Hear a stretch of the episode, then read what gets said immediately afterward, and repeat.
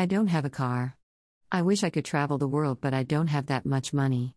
I wish I could also have a flawless skin, oh, and hair? A bit shinier and smoother. And please, can I have a Kylie Jenner in me? That's it for now. Aren't we all like this? Wanting one more and one more and cribbing about what God has given to others but not us? Greedy, yes, that is what defines us. Already late for my 8:30 bus, I ran when the clock struck 8:23. I would have woken up early but bless God for my warm sleep that I couldn't.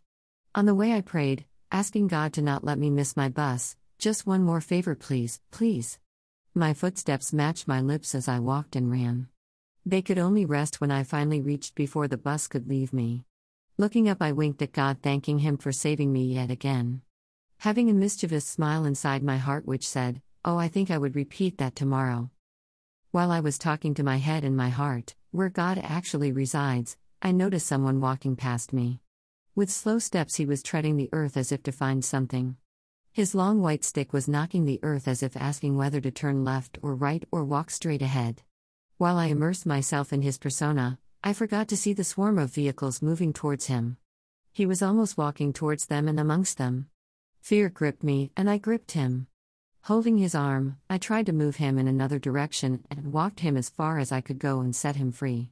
After moving in that direction for a few meters, he lost direction again.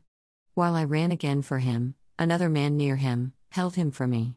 At the same time, my bus arrived. As I sat down, I felt an ache in my heart which soon reached my eyes.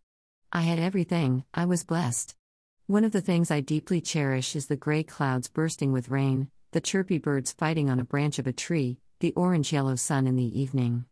And he would never experience that even if he could pray day and night for it. And I couldn't even thank God this time, because I was ashamed of my profanities.